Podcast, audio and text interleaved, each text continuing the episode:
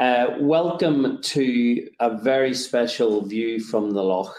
Uh, absolutely delighted with the particular guest we have on uh, this particular show.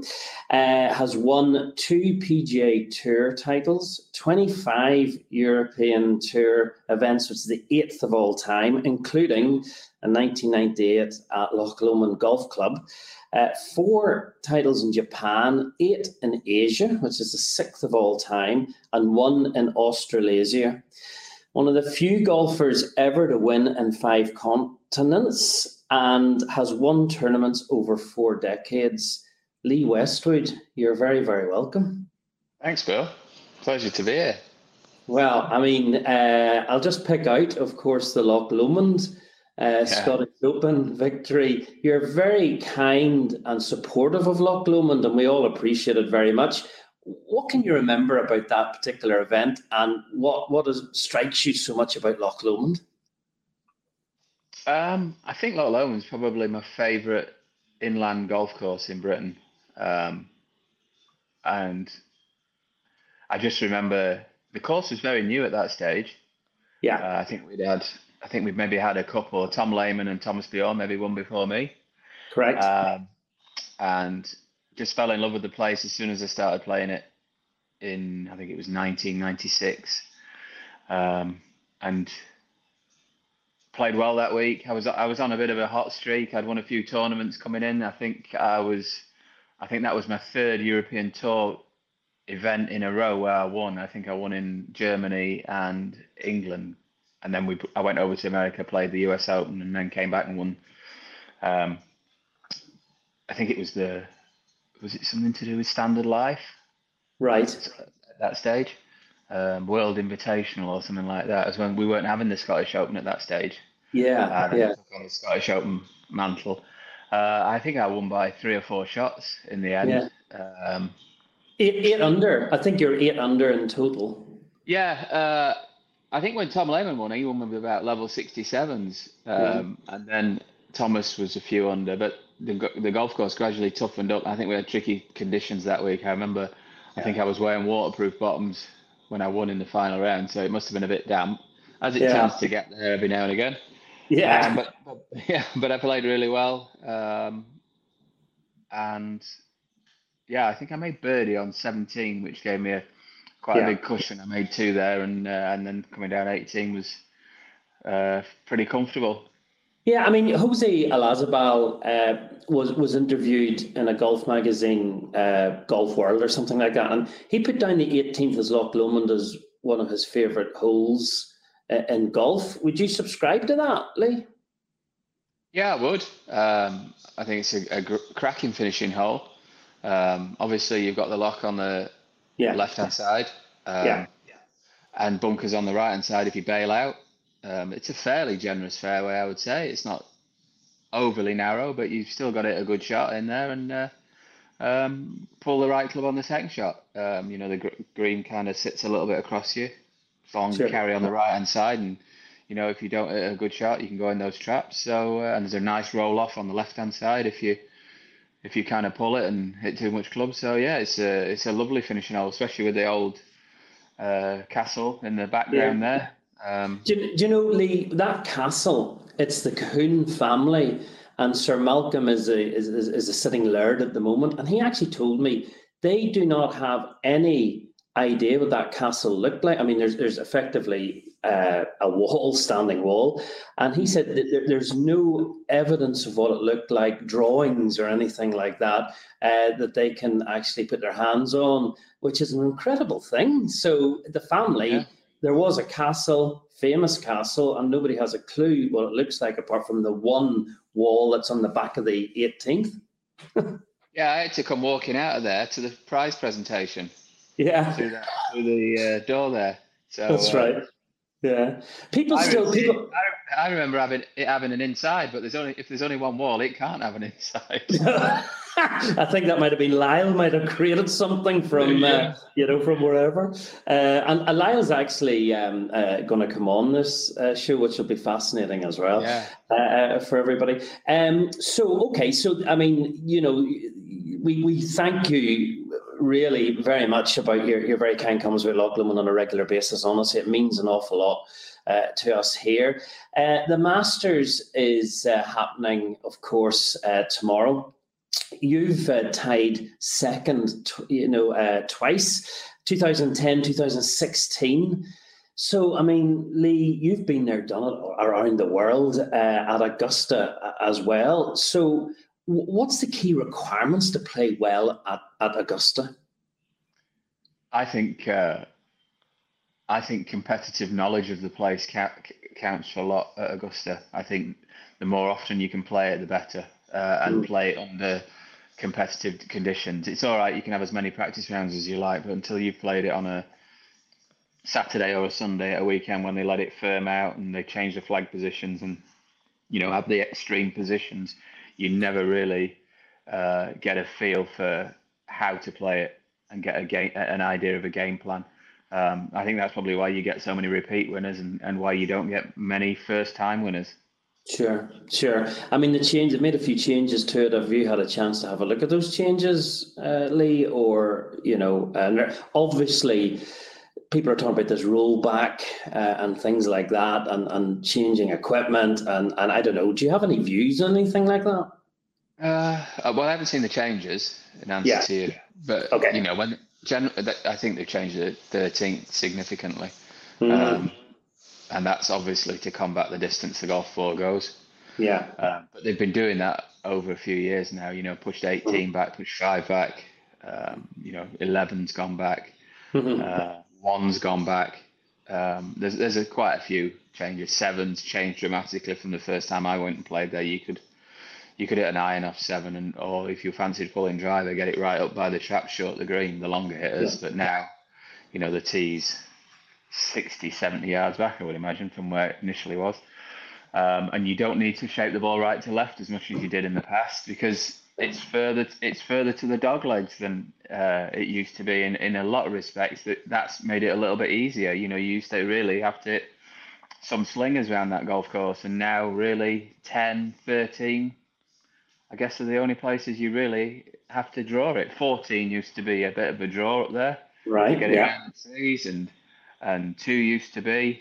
Uh, there were, there were a few, um, but now I think, you know, you don't see it suiting the draw of the golf ball quite so much. You know, you, it, it's opened it out to, you know, people that fade the golf ball. You know, in the past, Lee Trevino didn't have a much of a record there. I think only a couple of top tens, because he generally moved it left to right. Whereas nowadays, that kind of golfer might have more of a chance. Um, yeah. You know, as, as for the rollback, you know, they've been talking about it for many a year now, haven't they? And uh, yeah. um, they talk about how working the golf ball left to right, you know, shapers of the golf ball, that's gone out of the game. You know, it's um, and certainly technical developments, you know, with equipment have have made it harder to shape the golf ball, uh, and generally no need to shape the golf ball. Um, mm. I think I think it, it sounds strange, especially to amateurs, but the golf the golf ball, as far as professionals are concerned, now really goes too straight. And, you know, there's not as much of a premium on maybe hitting the driver out the middle of the club. You know, there used to be the old sayings, oh, I really hit that one out the screws. Yeah. Uh, when, when wooden heads had screws and you really had to hit it out the middle. Now, you, you know, you don't really, you know, you don't really have to hit it out the, out the middle anymore with a driver. You know, high out the toes where it really goes the furthest, which I think when you look back at it, great drivers of the golf ball. And, you know, I'm thinking of Greg Norman, Ian Woosnam, people like that, Nick Price, um, really, those guys would lose their advantage today. You know, the great drivers of the golf ball really have lost their advantage over the uh, last few years because of technical changes. Um, it'll be interesting over the next few years to see uh, people's reactions to, you know, this this rollback that they're talking about. Golf manufacturers have an awful amount of money invested in research and development to For get sure. the golf ball to where it is now, and all of a sudden you're telling them, you know, that's that's no good. You got to you got to take it back. You got to take it back twenty years. Because I talked to Titleist, and they said they they looked at uh, um, you know what what the R N A and the U S G A were asking, and it seemed like the very first Pro V one that came out, they're trying to get them back to that golf ball. So, uh, you know, they had that technology twenty, twenty years ago. So, you know, that's frustrating for them. Um, yeah. They'll still, they'll still make, make and sell golf balls, won't they? So, uh, sure. um, and I, th- I think the idea is to not have to lengthen golf courses as much and be able to play the old traditional golf courses, you know, a little bit more. You know, yeah, I, yeah, because I, I think, um, uh, you know, you, you talk to some of you guys and, and you know, it's it's always really interesting. And and I, I think people do, uh, players on tour, and you can tell me I'm wrong or right, uh, you know, those historic golf courses are really important, you know, with the history and, yeah. you know, and, and, and, you know, sometimes that gets lost maybe with... Uh, for a variety of reasons, but when you play sort of hallowed ground of, you know, with numerous club or courses in, in, in the U K uh, and Ireland as well, uh, over in the U S, of course, um, you know, similar, uh, you know, I, I think you guys do enjoy those particular historical courses. Is that right, Lee? Would that be accurate? Yeah, I'd agree with you there, yeah. And, uh, you know, there was there was talk last year when the Open Championship was going back to St Andrews that, you know, there were going to be so many holes drivable, and, you know, it, it kind of proved that way, that way, you know, there was a lot of driving of par fours and things like that by the longer hitters. So, you know, golf courses, we want golf courses like St Andrews to still remain playable and still hold the Open. We, you, want, you don't want a good place like St Andrews taking off the op, open no. rotor. And that's the fear for everybody, really, you know. I think the only time sixty-three has been beaten in a major championship was at Birkdale. Now, if you said to me, somebody's somebody's going to sh- shoot lower than sixty-three in a major, Birkdale would probably be the last place I would yeah. pick. It's such a difficult golf course, but, you know, you catch it on a day when there's a five, six mile an hour wind, and, you know, guys hit it so far now that it, it it's entirely possible to shoot sixty-two clearly around somewhere like Birkdale, which is one of the hardest, I guess, most prestigious traditional places to play golf in the British Isles. Yeah, and I, and I would say if you've not played Birkdale, you've got to go and play it. It is a fantastic golf course. Uh, and from a selfish point of view, the Open returning to Royal Portrush, you know, yeah. um, or, or I've played and, and grew up in Northern Ireland, uh, you know, was, was, was just fantastic uh, yeah. for for us, uh, in particular, people from Northern Ireland uh, and Ireland. Um, so uh, what was your views of, of Royal County Down, or sorry, Royal Portrush getting the opportunity? The crowds were phenomenal, the atmosphere, and of course, Shane winning, you couldn't have scripted mm. it. You know, um, any views on, on Royal Portrush coming sort of back on the road? Yeah, I played the uh, the British Amateur there years ago. Uh, right. And and I played that course and the other one uh, down in the bottom. There's the Dunluce in the valley, isn't there? I don't yeah, know. There is. Yeah, correct. Both excellent golf courses. And yeah. But but to see to go back to play the Open there and see the changes, I thought the changes were brilliant. The new holes. Yeah. yeah. Um, and I think I think. Portrush is probably in my three favourite links courses in the British Isles. Uh, could wow. could even be could even be my favourite. Um, yeah, uh, yeah, I'm with the, I'm with you on that. I, I haven't played Turnberry. Now it's been yeah. remodelled, and I believe everybody raves about that. Yeah, now. It's amazing. Yeah, yeah. I, I'll have to go and play it at some stage. Cool. But I would guess those two and Birkdale. Uh, so you know Turnberry and and Birkdale yeah. and. I Portrush, I, I couldn't really separate them, I don't think.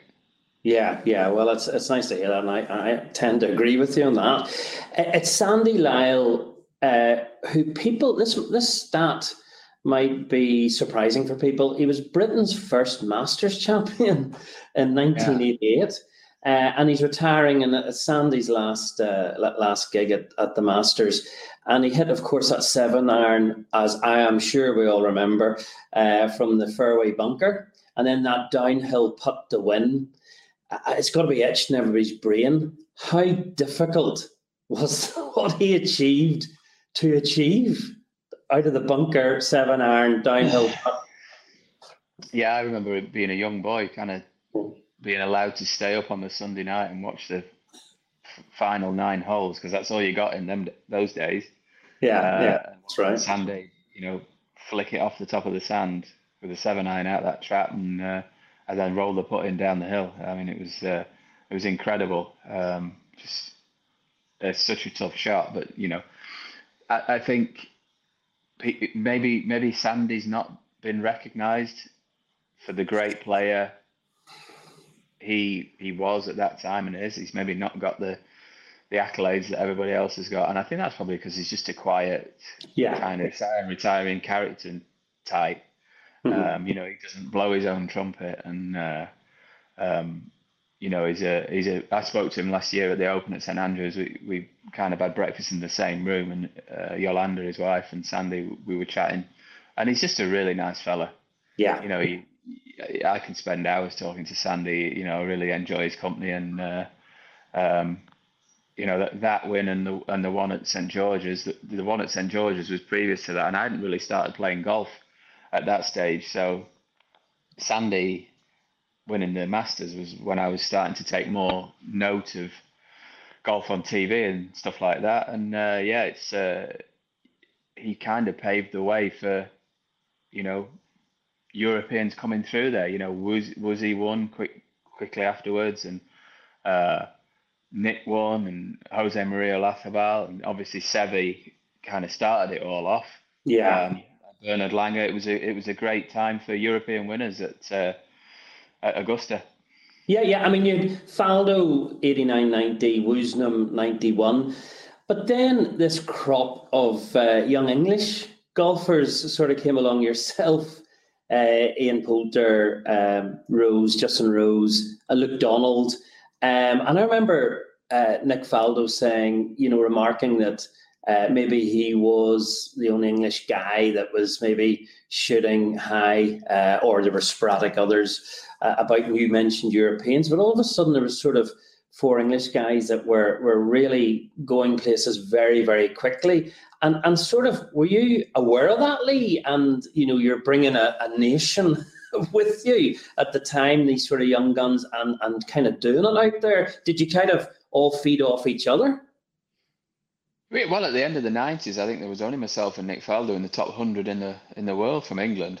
So right. uh, yeah, it, I think yeah, Nick and you know, I guess I guess I I did you know spurred a another generation on. You know, we had people like Mark James and. I think Peter Baker, yeah, uh, Paul Broadhurst were Englishmen around at that at that time. Uh, I remember playing in the Dunhill Cup with a, with a few of those guys. Um, but like I say, they only, only only the two of us in the top one hundred in the world. And then since wow. then, you know, it's kind of it, it, it encourages and gives people confidence to come on and burst onto the scene, doesn't it? And then since then, we've had. You know, Luke Donald, Paul Casey, Justin Rose, people like that. Yeah. They're, yeah. they're a bit younger than me, you know, five, ten years younger than me. They've come onto the scene. Ian Poulter, and uh, yeah, and that, now you've got the likes of Tommy, Tommy Fleetwood, and Tyrrell Hatton. Um, yeah. You know, they, they're, they're inspiration for the next generation, I guess. Yeah, yeah. So I get. Oh, that's interesting. So there was a, a kind of a, a gap. I felt that you know that was sort of Faldo had, had launched. You know, this this sort of, um, I, I don't know, vibrant, um, and maybe he did uh, sort of even if you put it down to an English golf scene. And then we had the, the Northern Ireland boys. It's funny how these things work. You know, we had Clarkey, uh, McDowell and, and McIlroy. Then who, who'd have thought a place like Northern Ireland had three masters, or sorry, three major champions in one year? It was just like mm. absolutely crazy stuff. So these things can sort of cycle. But, you know, you went then, I mean, your, your Ryder Cup Um, record, Lee, is is really terrific. Um, your first appearance was in ninety-seven in Valderrama, bloody tough golf course, uh, and you partnered Nick Faldo, and Seve was the captain. So w- what was that experience like? That must have been, you were twenty-four years of age. Yeah, and uh, and uh, in in eighty-nine and ninety-three, actually, they, they were my first two uh experiences of going and watching professional golf. They were really the only two men's professional events I ever went to watch, and because they were at the Belfry, I went down with some friends, and that was my kind of my first view of men's professional golf. So it went from watching it in eighty-nine to ninety and ninety-three to then going and playing in it in ninety-seven with, you know, a guy I'd obviously looked up to, and, you know, had been winning major championships when I'd sort of started playing the game, you know, Faldo. So uh, and you know everybody hold, holds Seve and his career in high yeah. regard. So time as uh, as a captain was uh, was really special. You know, he's an inspirational figure, really, and uh, you know, whenever he said anything, you thought that you know something uh, special was going to come out. And I mean, it, it, you know, uh, that sort of motivational skills. I take it you, you just looked at him and he, he just win was written all over him. It was uh, in his blood. Yeah, you know, Seve would always find some way of winning, you know, or or making it close. You know, I, I, no matter how he was playing. I remember him playing in ninety-five against uh, Tom Lehman, opening up. Uh, and he was struggling clearly, and he just kept chipping in and getting up and down from everywhere, and just dragging the get his match with Tom Lehman out, you know. And he he just never knew when he was defeated. Yeah, Tom Tom Weisskopf, the um, uh, yeah, Seve was just something else. Tom Weisskopf, the course designer, of course, uh, who sadly passed away last year, was telling me a story about playing in in the Ryder Cup. Now, different times, it was G B in Ireland. Uh, he he. wasn't always up for it. He admits that. Um, but he said that, you know, he, he would he would have been paired with Jack Nicklaus a lot. Um, and uh, uh, he said that they they obviously would have won most of the matches. Uh, but he remembers on one occasion, uh, and, and it might have been uh, against two of the Irish lads, might have been O'Leary and possibly Polland, I'm not quite sure. But uh, he said that they were two up with four to play, and then we're standing on the seventeenth, one up, and he said he really felt the pressure. He, he can clearly remember the match play pressure and crowd, and all of a sudden he thought, yeah, this is a different feeling. Uh, this is a different feeling to what I'm used to. Um, and Lee, you've obviously experienced that, and, and Tom, accurate, I'm assuming, in what he says. Oh yeah, you don't. Yeah, the pressure you feel at Ryder Cup's like nothing else we feel in golf, really. You know, to stand on that first tee and be nervous, that wouldn't that wouldn't happen anywhere else. Um, you know, just representing um, Europe and you know trying to win points for the other guys on your team, it just seems to intensify the pressure for sure. Yeah, yeah. And two thousand four in Oakland Hills, you sunk the winning putt. Um, so, you know, again, those sort of emotions, were, were you aware of the significance when you're standing over that putt? Uh, you're looking at the, the board, the leaderboard, if you've got time, trying to work it all out. And, you know, you know, it depends where putts go in on the golf course and what stage matches are at. Um, but really, then you've got to fall back on your professionalism and have a good mental attitude and just zone yourself into that. that moment and not really worry about the consequences or, you know, how it's going to pan out and affect the team, really. Yeah. You know, just, I was just trying to hold that six footer downhill. Oof, God. I mean, I'd be closing my eyes uh, and wishing for the best. Now, the K Club, my old haunting ground before um, the uh, Loch Lomond, uh, which, you know, I've been very privileged to be part of the renaissance of, of Loch Lomond, thanks to the members and a fantastic staff as well. But the K Club is, is where I was uh, directly before Loch Lomond. Of course, uh, that was a very emotional Ryder Cup. Um, and uh, with Darren uh, and mm. everything with regarding Heather, um, and and the wave of emotion uh, of Darren walking onto the tee box is something that will never leave. I don't think any of us. I, I mean, you were very close. Uh, how how did it affect you? Um, obviously, Europe won comfortably, um, and you didn't lose a game. I don't think uh, either. So, um, what's your memories of, of the K Club and the Ryder Cup? Um, that first tee, really. Uh, you know, Heather had passed away about six or seven, maybe eight weeks beforehand, and uh, uh, myself and Darren had got picks from Wuzzy. Uh, we both got good records around the K Club, um, and I, I'd managed to keep my emotions intact, and you know, really for the sake of Darren, I guess. Um, and then walking onto the first tee, I I, I waited for Darren to come on the first tee, and he, he had tears in his eyes because the you know the crowd were incredible, showing him a lot of love and support.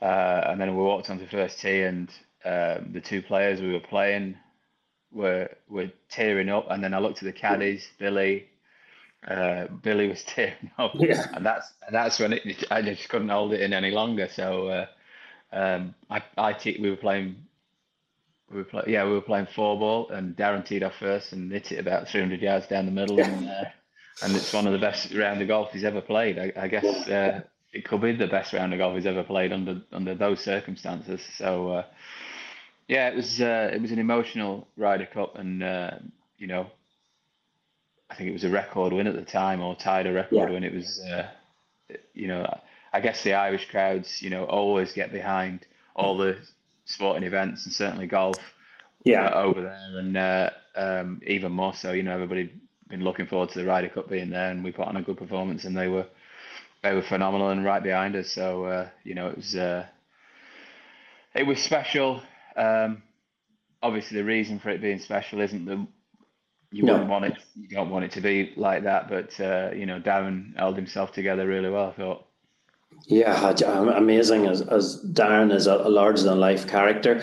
Uh, I must tell a, a little story, however. Um, I was at uh, Down Royal Racecourse, uh, which is in Lisburn, just outside Belfast, and Darren was there. Uh, and, um, you know, I introduced myself. I, I was at the K Club then, and I'd never really met Darren before, maybe briefly once.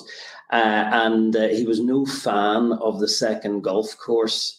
Uh, the Smurfit course had maybe renamed. I mean, Doctor Smurfit is a complete legend, uh, I have to say. Um, put on record, and he gave me a job, and I forever appreciate that. But he was no fan of the second golf course, which he no. told me. He told me for at least twenty minutes, uh, and and I had a, I had a good I had a good tip on that race, uh, and I missed the whole bloody race, as Darren was telling me his thoughts on the second golf course at the K Club. Anyway, I, I bet he didn't put it. I bet he didn't put it as politely as that either, did he? No, he didn't.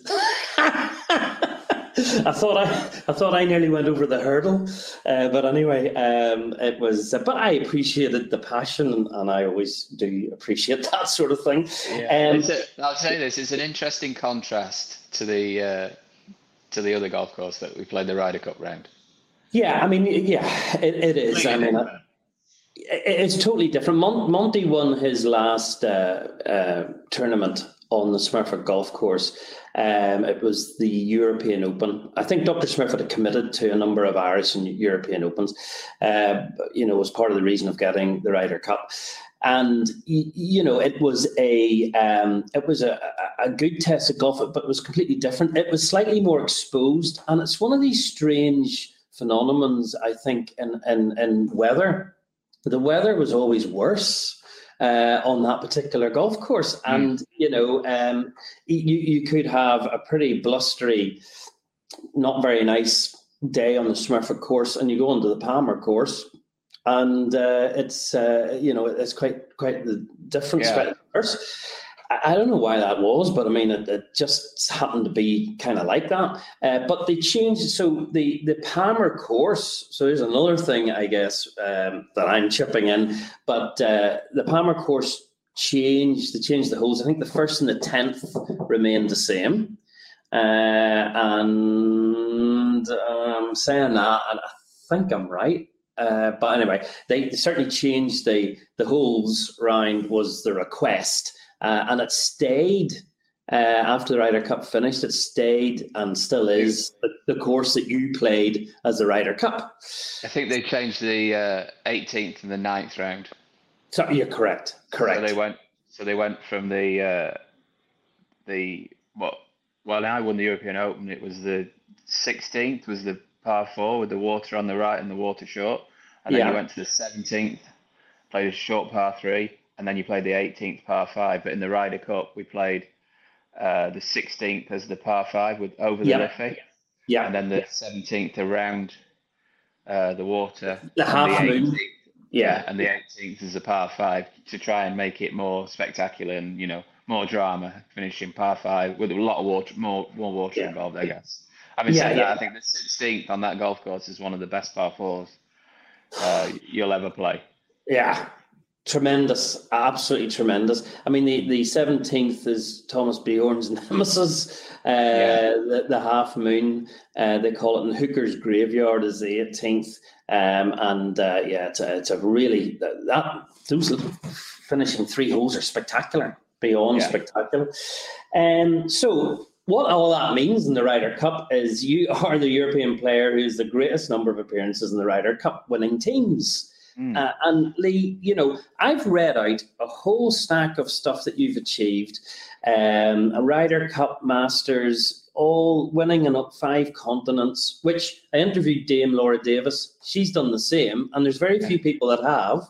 Um, I mean, you must be incredibly proud, Lee. I mean, do you ever take a, a chance to step back and think, geez, you know, there's I, lad from sort of the Midlands, uh, and, and look look what's happened? Or can you afford to think like that? I guess in time, you know, I'll sit down and uh, and reflect on it all. But, you know, when it's all going on, you don't really have a chance to, or, you know, you don't really want to.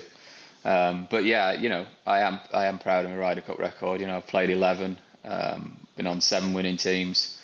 Uh, one of the my favourite records was, you touched on it earlier, when I was undefeated at... Uh, At the K Club, yeah, I was undefeated the one before um, at Oakland, uh, Oakland, Oakland Hills. So yeah. I actually went twelve matches without losing. So, um, yeah, Did so you... uh, five there, five, five at the K Club, and then the first two uh, at Valhalla. Whoa! Oh yes, of course, that's right. Uh, because I remember Valhalla, the K Club. Um, uh, members were invited to Valhalla, uh, which I think was quite an experience for them. Um, from from I remember them talking about it. But uh, yeah, yeah, Valhalla was, a, was that a tough old track? Kentucky, isn't it Kentucky? Not really. No, I think when they had the, when they had the P G A Championship there, you know, people shoot, you know, a lot under par, you know, between fifteen and twenty under par. So, uh, you know, it gives okay. you a lot of chance, gives you a fair amount of chances, Valhalla. Yeah. Okay. Okay. Well, uh, yeah. Yeah. Okay. Okay. Um, so with regards, we've a bit of a theme that's gone through these uh, podcasts, which is sort of caddies, linked to caddies. Um, and uh, the previous chap I interviewed was Craig Connolly, um, who's uh, quite a, a character. Um, and, and some of his stories were very funny. He started as a caddy here. Um, yeah. And um, he stepped in in the Solheim Cup for Tris Johnston. Uh, he was going to tell us the story, but he sort of stopped short um, because he said that all I'll tell you is Trish went through caddies like nobody's business. Uh, and uh, but he got offered the opportunity, and then things went from there. And of course, he's with Martin. Okay, Martin, with Martin, all the best in, in his recovery. Now, you, you've this relationship with Billy, Billy Foster, um, and uh, you know it, it's it's sort of folklore, really. I think, uh, and and you know Craig was was talking offline about it as well, uh, and and you know why did, and Billy and Craig went into being a caddy for Paul Casey in particular. Talk about Paul and how you've got to adapt to who you're caddying for, uh, their, their kind of personality, and and you have to adapt. That sort of mentality. So how did Billy adapt? How how is he so suitable for you, Lee? Uh, well, I think you, you're right in saying he adapts. Um, you know, he's been suitable for a lot of players. You know, everybody he's worked for has done really well when he's been caddying for him. You know, you want to look at Matt Fitzpatrick, his current employer, that, uh, you know, winning the U S Open last year. And he's worked for Darren when he was going through a good spell, and Thomas Bjorn and Sergio Garcia. Um, so, um, Billy's, when he hasn't had a job, has never been short of takers, um, because he's such a good caddy. You know, he's, he's very diligent with his yardages and things like that. He's good on the golf course. He's very positive. Um, he makes his mind up and sticks to it. Um, you know, he'll tell you what he thinks. There's no, there's no B S with him.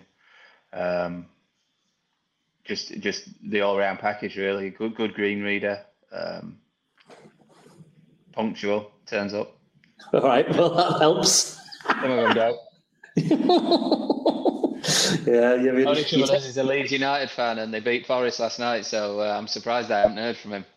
Well, I'm afraid, Lee, I have to tell you, I am as well, and uh, I was going to... Oh, you haven't brought it up yet? I was going to, well, I've got it on my A O B here, Nottingham Forest and Leeds, but uh, now well, you're at least, you're not a, at least you're not a Derby County fan.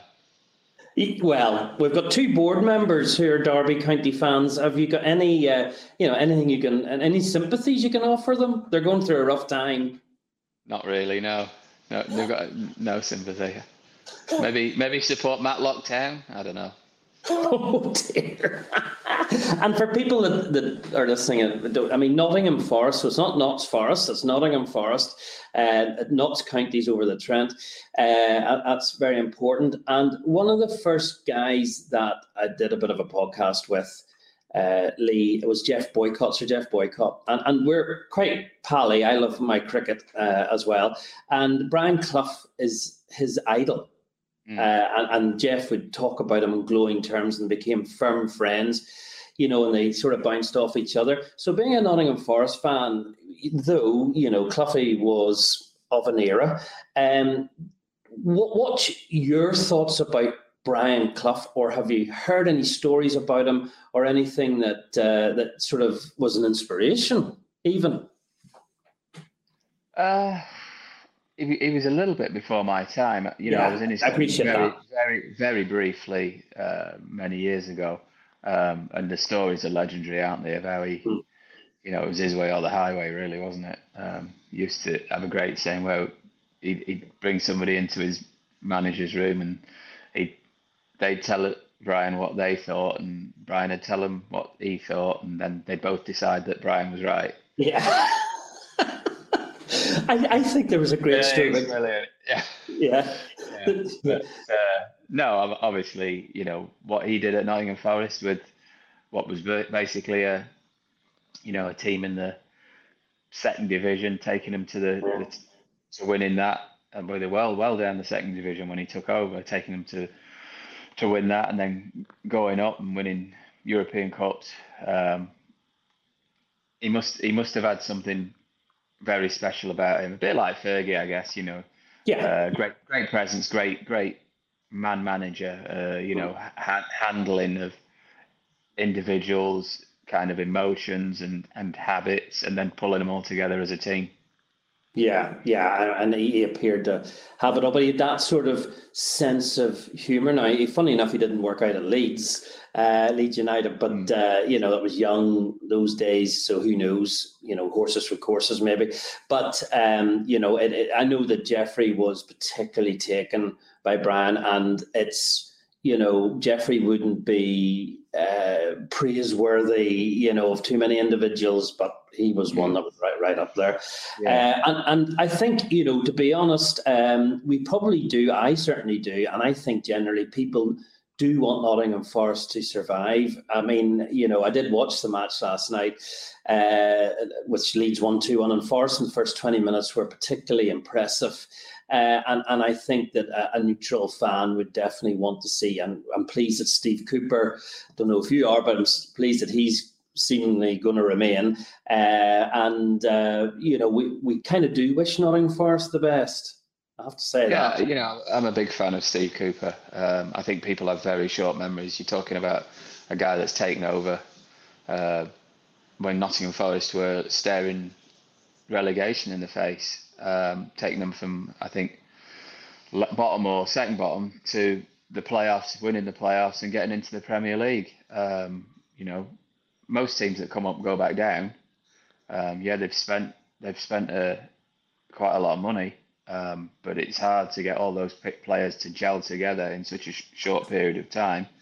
Um, you know, I, I think he should be given time to build. If they do go down, he's, you know, record proves that he's the best play- person to bring him back up again. Um, totally. You know, why uh, why upset the apple cart there? And uh, you know, you, you need to in sport. You need to, I, for me, you need to have continuity. If you start making too many changes, you don't. When something goes wrong, you don't know what's go- what the cause of it is that's making it go wrong.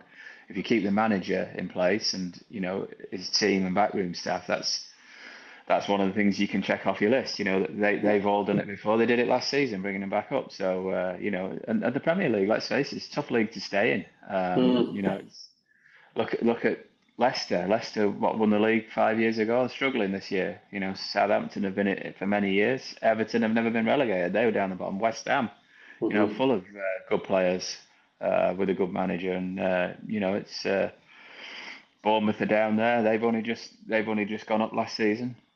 Um, you know, it's it, it it's tough to go up and stay up.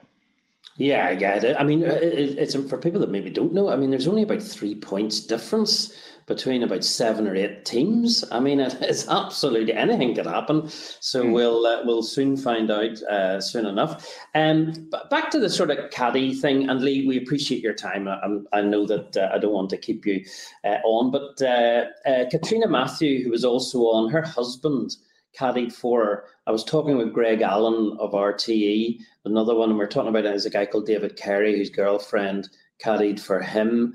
Uh, and of course, Helen, who's, congratulations, by the way, uh, on, on, on your on your recent marriage, uh, caddied for you. And it's like an intriguing story. Uh, we're all fascinated by it. So, um, you know, how did that work?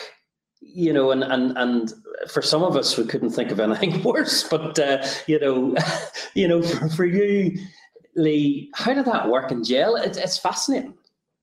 He sat over there, so I bet. I know. Nice. um, well, it, it came about with unfortunate circumstances. Really, Billy's father passed away, yeah. um, and I was supposed to be playing in Abu Dhabi, and he said he couldn't go, so.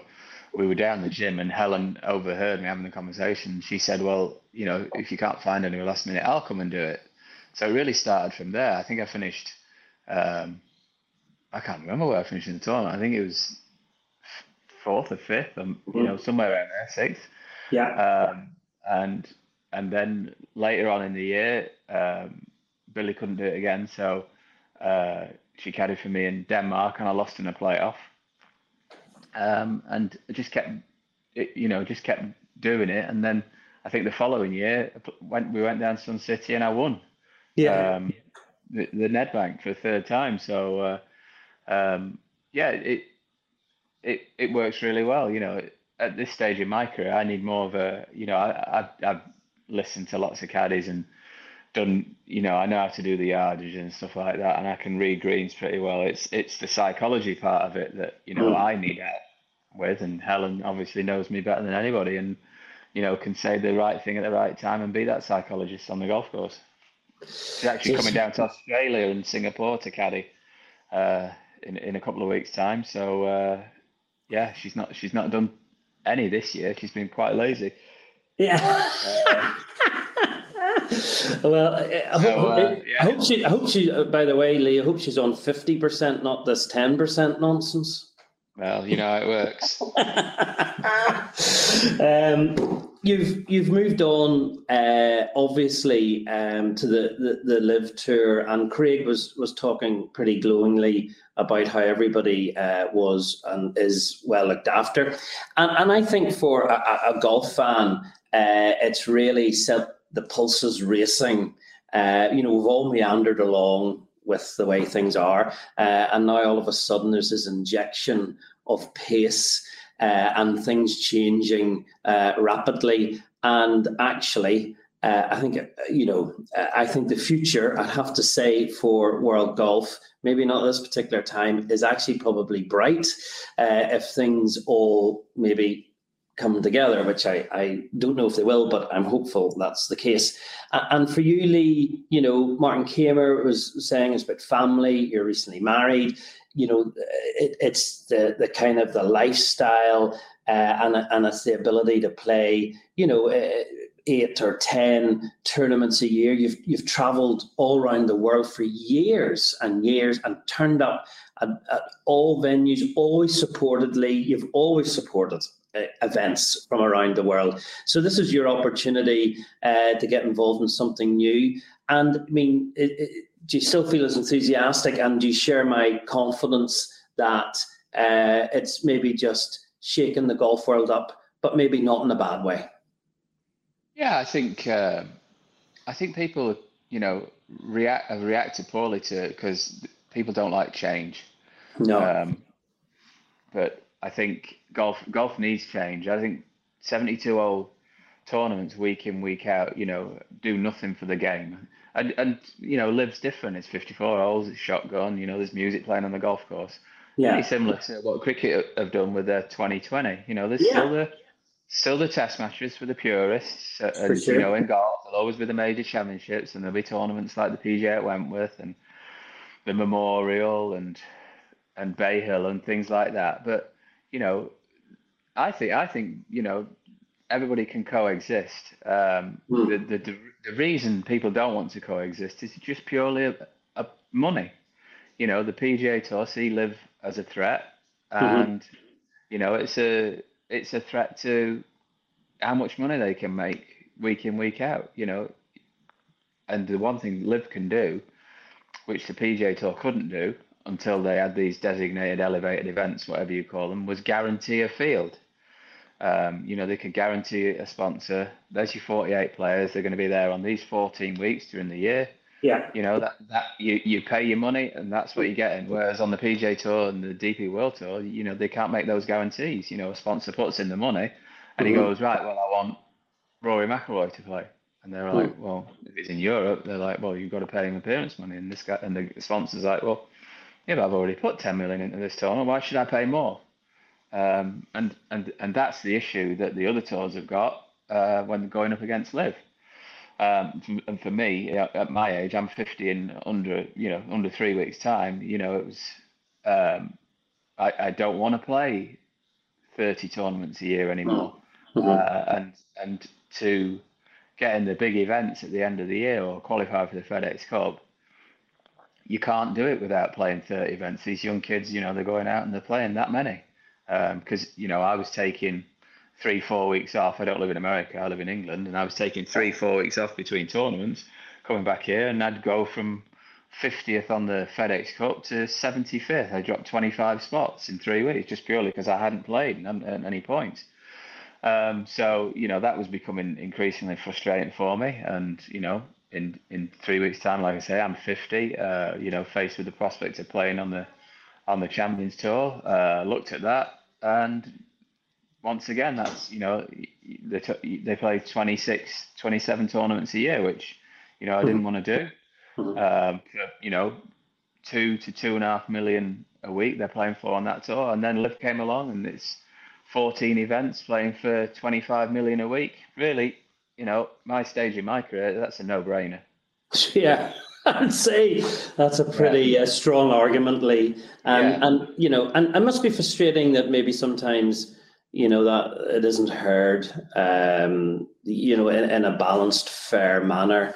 Uh, as you say, people protecting maybe their own interests um, is is part of it. I suppose that's part of life as well. But I think I think for a golf fan, um, you know, we all want to see Uh, all the players that we know and love and recognise and have followed forever or recently or whatever, together playing in the big tournaments, you know, the majors. I mean, that's what the golf fans want, um, and, and that's what we crave for. Um, it, it, it doesn't have to be, as you pointed out, you're quite right, uh, that, that was never the case for all tournaments. I remember the Irish Open and the Scottish Open, there was always, who have the Scottish got? Right, okay. Who have the Irish got? You know, and uh, it, it was inevitably two different fields generally. Um, mm. I think you, you probably tended to play on both, I think, uh, or or yeah, whatever. Is, yeah.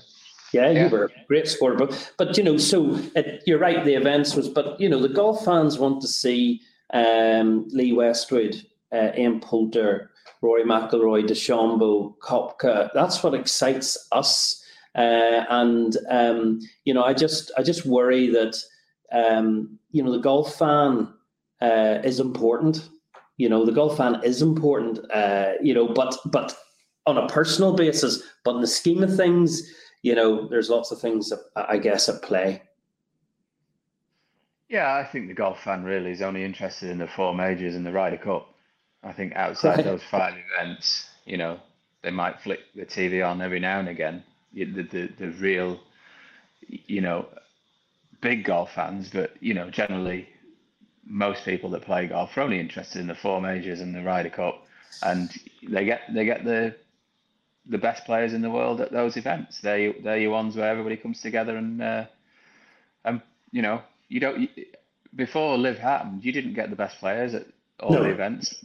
More no. than more than that, you know. No, uh, that's right. We, we had it for a while at World Golf Championships, and then you know the the P G A Tour have, tri- have tried to whittle that away.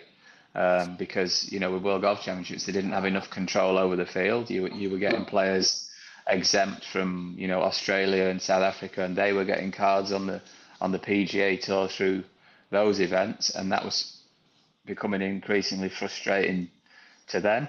Um, you know,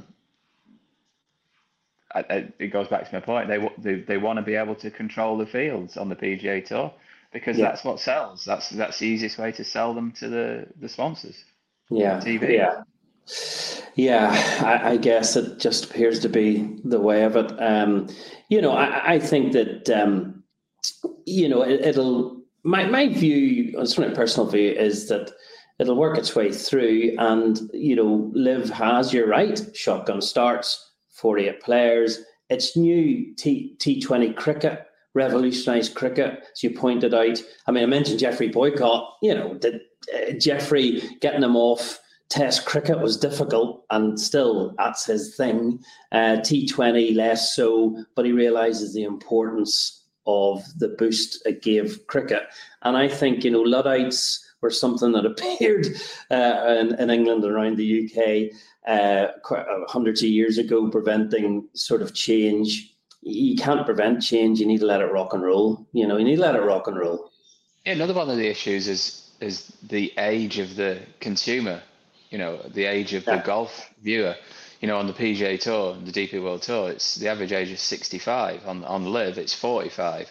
We need right. to encourage younger people to be getting into the game, and this is what is. You know, that is good for everybody if young people are getting into the game. Um, There's a lot of options for sports to play now. You know, sports readily different sports are readily available.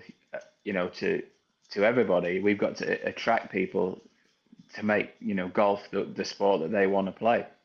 Yeah, I mean, I've got a daughter who's twenty-two. She's quite sporty, uh, and uh, you know, you tell her that there's a D J on the tee box and Ellie Goulding's finishing off. You know, she'll not just be there herself. Yeah. I mean, yeah. she'll bring her friends. You yeah, know, and is, I mean, you know, what we want. It's what we want. It's what we want. Uh, Lee, listen, you've been absolutely terrific. One last question. Uh, who do you think is going to win the Masters? I mean, it's a hell of a question. It's a hell of a question, but. Well, I think this is a tough one to pick this year. There's a lot of people playing well, but I think the weather's going to play a, an important part in it. Having, having, you know, seen the weather forecast, uh, John Rahm, I'm going to go for. There we go. I think he's not going to be far away, definitely. No. Lee and Helen as well, you are always welcome. The North Gate uh, at Loch Lomond uh, will always be open to Lee Westwood and, and Helen as well. We love to see you back up here as soon as possible. We'd love to look after you. You've been absolutely fantastic to interview as well, Lee. Thank you so much. The members will really appreciate it. And on behalf of them, we wish you well uh, for this year. Uh, you have inspired way more people than what you'll ever know. Um, and for that alone, sir, you deserve lots of credit. So thank you so Thanks much. So much. Thanks, Bill. Thanks, Lee. Cheers. Cheers. Thank you.